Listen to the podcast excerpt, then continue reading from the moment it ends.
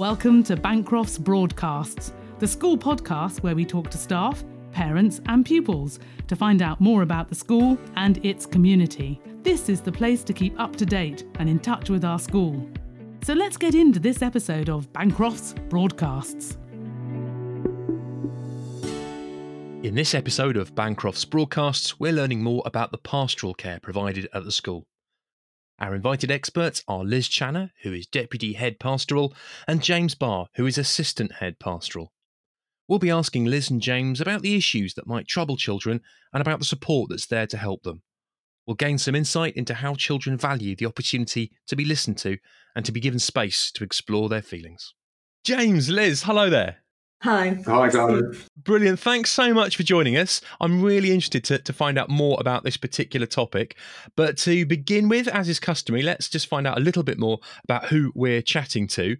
Liz, do you want to make us start? Tell us a little about you, your job role, and maybe how long you've been at Bancrofts. Okay, so my name's Elizabeth Channer. I have been here for a very long time. I've actually been here since 2000. Um, and both my children have been through the school. I've been deputy head pastoral for the last nine years and have um, oversight of pastoral strategy within the school, along with James, and um, line manage the housemasters and have a lot to do with day to day and strategic pastoral care. I see. And James, how about you? What's your role um, alongside Liz, and how long have you been at Bancrofts? Yeah, so I work very closely um, with Liz as the assistant uh, head pastoral. I tend to, my focus is on the uh, lower three years of the school, so years seven, eight, and nine. Um, some sort of pastoral lead uh, and safeguarding lead for those year groups. I've been here. This is my fourth year actually, although the first the first undisrupted one. So although I've been here for four years, two of those were pretty much taken out due to COVID. So it's only really this year perhaps that starting to feel uh, yeah understand a little bit what's what's normal in the school. Before that, I worked at Highgate for a while, um, but I came to teaching after a career in the army beforehand. Oh gosh, right, okay. It's interesting what you say there about the fact that this is your first sort of uninterrupted year at the school. I think quite a lot of your colleagues have have, have chatted to us about the way that the school adapted during the pandemic, the way things changed, and the way things are are sort of resuming business as usual now, and, and maybe what's been learned over that time. So it'd be good to hear your perspectives on, yeah, what that was like for you and for the students for for whom you care to to, to deal with that. But we'll we'll come to that. Firstly, I suppose, for those of us who aren't entirely sure what this term pastoral care involves, it's something we hear referred to quite a lot in terms of what people like about life at Bancrofts. But tell us more about the overall the overall area. When we say pastoral care, what are we really talking about? So I think pastoral care is something that's probably developed quite considerably in the last 10 to 15 years, 20 years ago, it probably didn't even exist as it does now. It's about the child, it's about helping the child flourish in every imaginable way so that they can achieve success and fulfillment. And this involves all sorts of aspects of their experience in life. Yeah, I think that, um, yeah, certainly people who are in schools know exactly what path is, and people who aren't are often a bit puzzled by it. I certainly when I was there on the assistant head pastoral, we go, oh, that's cool. What, is, what does yeah? What does that actually mean? Um, and I think we we probably believe overall that almost everything is pastoral. Um, it's very clear to define what's academic in a school, but actually every interaction that the child has, everything that they come across, whether it be interacts with the teachers or with each other, or even the uh, the way the building is laid out, or the even the nature of the food, I suppose, and all those sort of things. Mm. Each of those has an impact on how that child develops, how they grow, how they build those relationships. So, I suppose in many ways, the pastoral is just looking after looking after the children. Right. So, in a sense, everyone has a responsibility for this idea of pastoral care, looking after the children and and, and their welfare. But in particular, when it comes to the role that, that you two have as, as specialists in this topic, Tell us more about the tasks and responsibilities that you two take on as, as the school's heads of this particular topic. I suppose we have um, the day to day, the granular, if you like, mm-hmm. when children come to us who are upset about things that are happening in their lives, which may be big or small. And we never minimize those because they're considerable for the child and sort of triage those according to severity. We might pass things on to tutors or to the house staff, maybe a call home, it may be a box of tissues and 10 minutes out of a class just to, to calm down. There are also, in terms of broader education, there is the provision of something called Learning for Life, which is used to be called PSHE, RSE, that's broader education around uh, life skills, which we manage closely. And that is talking about educating children to do with things like consent and drugs and alcohol, alcohol and all those broader areas which affect their attitudes and decisions in later life. So there is both the granular and the, the broader and the more strategic, which we deal with. Would you say that's fair, James? Yeah, absolutely. And I think, I suppose it's, it's about trying to steer the school in a direction that we feel is important. So trying to set the culture and the tone and the uh, environment in which the kids, you know, the kids learn and, as Liz said, you know, hope to flourish. So trying to foster a, a sense of kindness, a sense of responsibility for the community, that sort that sort of thing. So is yes, it can be down to the to the tiniest detail to the more broader um, uh, sort of much bigger picture. Supporting healthy relationships of all kinds is something that we we focus on very much in our discussions with children, because often it is the breakdown of healthy relationships that affects them negatively. Tell us more about that. Which type of relationships are we thinking about here? So, with the little ones, that will be very much friendships, learning to navigate friendships, learning to respond appropriately to unkindness or isolation or jealousy or um, shifts in friendship groups, which are a natural part of growing up, but often are tricky to to to deal with. I think it would be fair to say that's a feature of of the younger years. Mm-hmm. And I was going to say what we what we have noticed a little bit is the I think was probably the impact of COVID mm-hmm. uh, or what's when the children being away from school. Um, and we've noticed actually they need a they need a bit more help at the moment getting getting their relationships right. So I think mm-hmm. you know a year and a half locked in their bedroom and only communicating with people by you know, sort of online has meant that actually in-person relationships and how they manage those, they just find them a little bit harder than perhaps we'd expect at this stage. So just misjudging things sometimes, misjudging things of what they say, but also misjudging what they hear as well. So perhaps reacting more sensitively than they might do. It's just it feels a little bit like that, just a little bit out of practice at times. But you know, so we we are responding to that and trying to build those yeah, they're both those opportunities to learn those socialization skills, you know, in a way that perhaps we wouldn't have expected to do a couple of years ago. So tell us from the school's perspective, I suppose, and from the perspective of of having a, a real interest in the in, in, the welfare of these children and how they dealt with the pandemic. How did you approach that? How did the school try and ensure that that whole strange couple of years that we had was dealt with in a way that the children would be able to to handle it uh, as best as possible? I think one of the things that we we introduced as a as a formal measure during COVID was something called reflection, where children were brought in to have a quite a, a lengthy chat with their tutor about more than their grades. How mm. are you? How are you really? How are your friendships? How much physical exercise are you getting? Have you found any new hobbies? Have there been any positive repercussions from this period for you? And I think both tutors and children found that very productive and they felt very listened to and it was it was useful then to to have an audit of how they were in order to feed that back to parents. Were these conversations that were going on during a, a video chat? Was that the medium through which they were done? Often through Teams, and then towards the end of the summer term, they were actually brought in one by one in very sort of carefully sequenced appointments.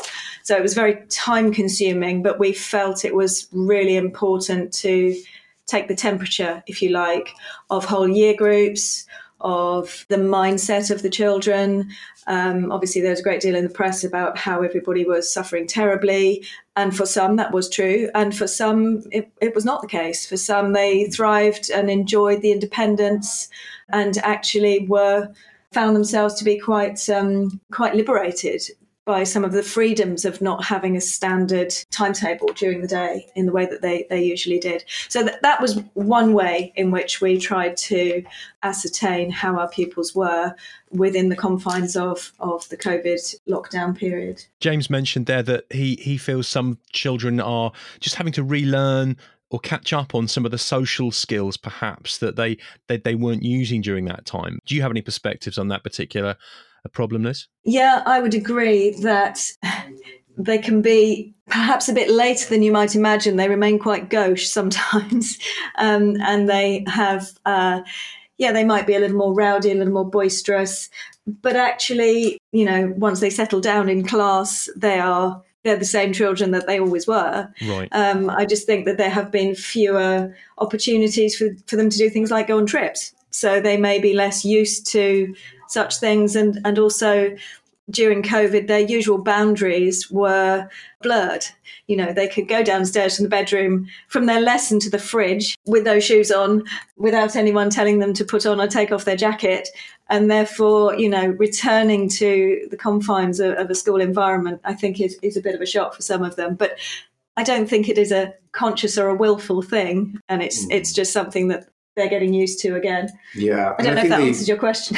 the sort of the, the mental health crisis, the mental health sort of tsunami that was predicted post pandemic hasn't. But that's not something we've witnessed. I don't think. No, Certainly, you know, there's problems and little, and little things, but definitely this sort of collapse of yeah. collapse of youth under.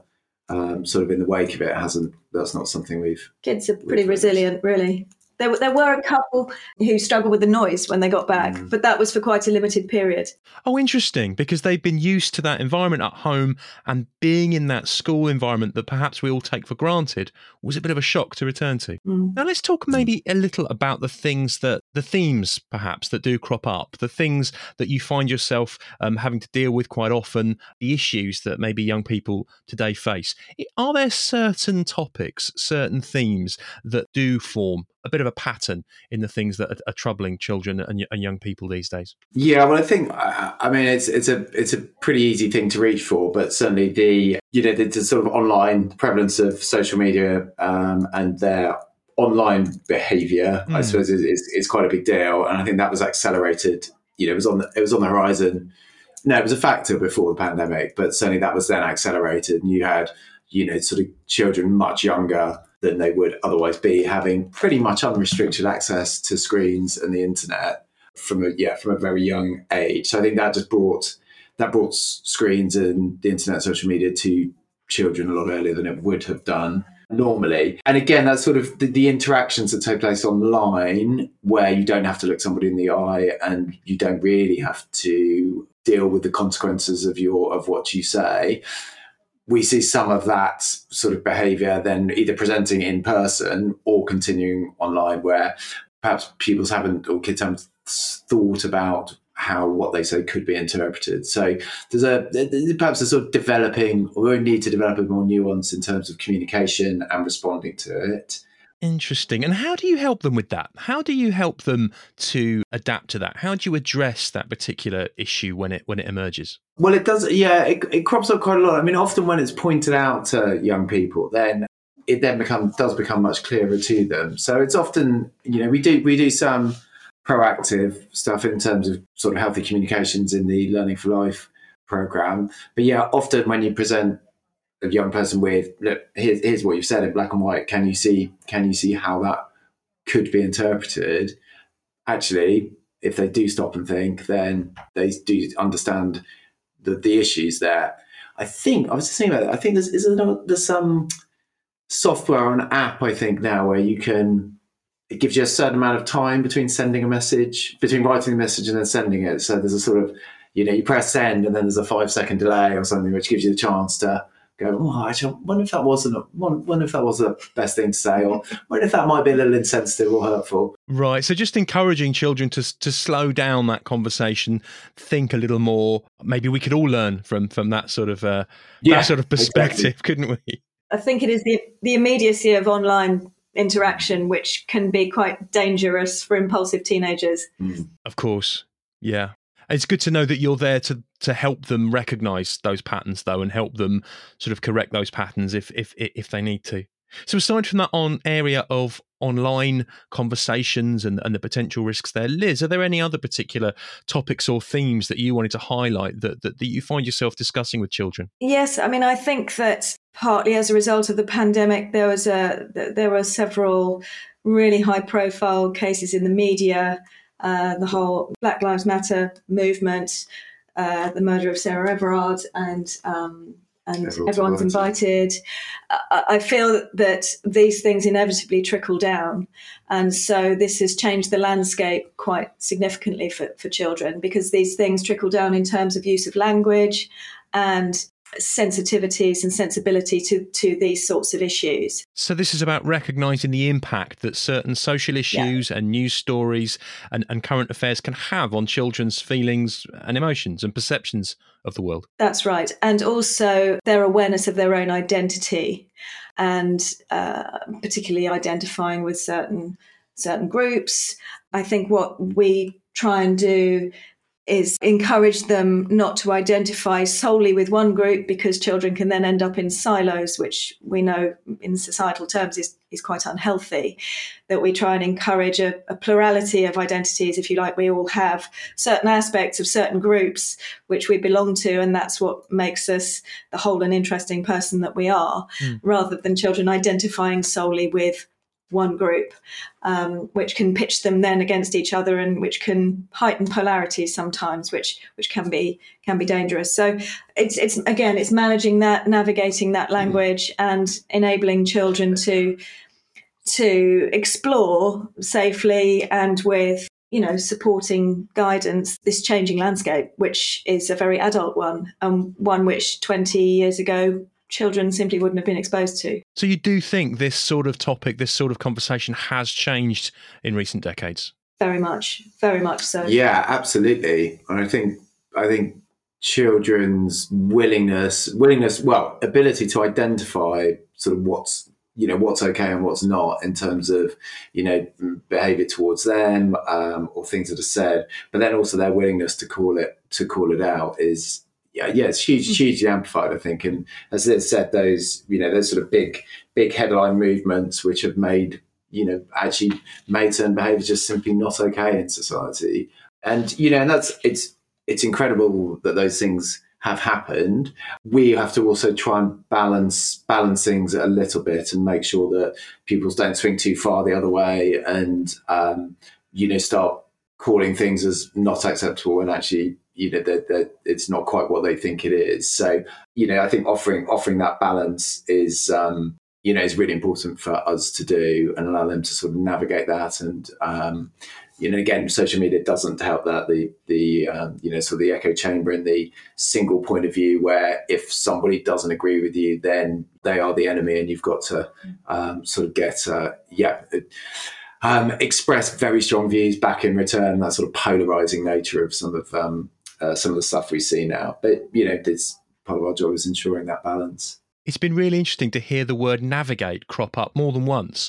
And I like the fact you've used that. It paints quite a nice picture for us that it's not about you folks as teachers, as professionals, saying to these children, this is this and that is that, and this is right and this is wrong. If you're helping them themselves navigate, work out their way through these issues, these feelings, these topics, then that sounds a, a really reassuring way for them to to learn about themselves and about the world they live in. I think there's no no quicker way to get a child not to listen to you than say uh, than than tell them what's right and what's wrong. Of course, and what to do. I think open discussion and the capacity to think critically is something which we try and espouse, um, and which is played out across school life actually.